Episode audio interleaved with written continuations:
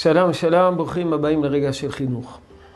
אנחנו פותחים את החלק השני של הסדרה של רגע של חינוך על החופש הגדול. בחלק הראשון של הסדרה, בימים האחרונים, עסקנו באתגר של החופש הגדול עבור ילדינו. אתגר של בחירה חופשית. עם כל השנה, הילד וגם הנער, הילדה והנערה, חיים במסגרת מאוד ברורה, נמצאים במסגרת מאוד ברורה, בית הספר, מסגרת כפייתית, ופנאי רב אין להם. הרי החופש הגדול פותח בפניהם עולם אחר, עולם שאין בו מסגרת, עולם שבו יש המון פנאי. אבל עתה אני רוצה לדבר על הסבר, על היבט נוסף. ההיבט הזה מעביר את האתגר במידה רבה על ההורים. הבדל גדול יש בין אה, חיי ילד במהלך השנה לבין חייו בחופש הגדול. במהלך השנה, חלק גדול מיומו, הוא נמצא מחוץ לבית. הוא נמצא בבית הספר. ואם הוא נער בגיל ההתבגרות או נערה, בעיקר הם נמצאים במסגרת פנימייתית, הם כמעט ולא נמצאים בבית.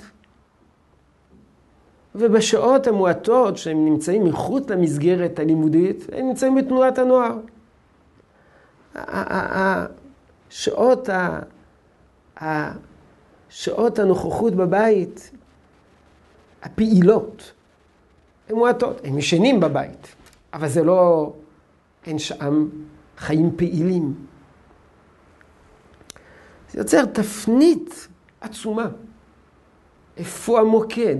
מוקד החיים מחוץ לבית, או מוקד החיים בתוך הבית? יש לזה השלכות עצומות וחריפות.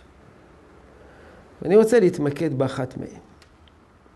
אם במהלך השנה התקשורת בין ההורים לבין הילד היא לא מי יודע מה, התקשורת הזאת היא לקויה, התקשורת היא קלוקלת, יש חריקות בתקשורת בין ההורים לבין הילד. זה פחות מורגש.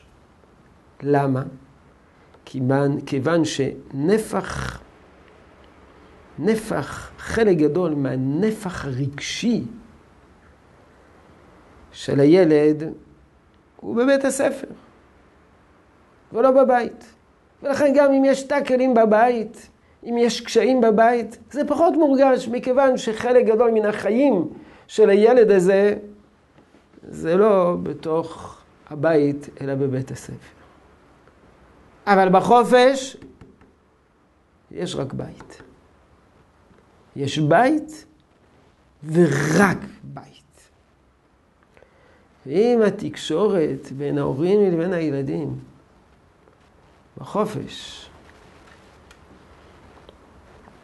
היא לוקה בחסר, היא משובשת, היא חורקת, זה מורגש על ידי הנער, על ידי הילד, הילדה, הנערה, בכל חריפותה.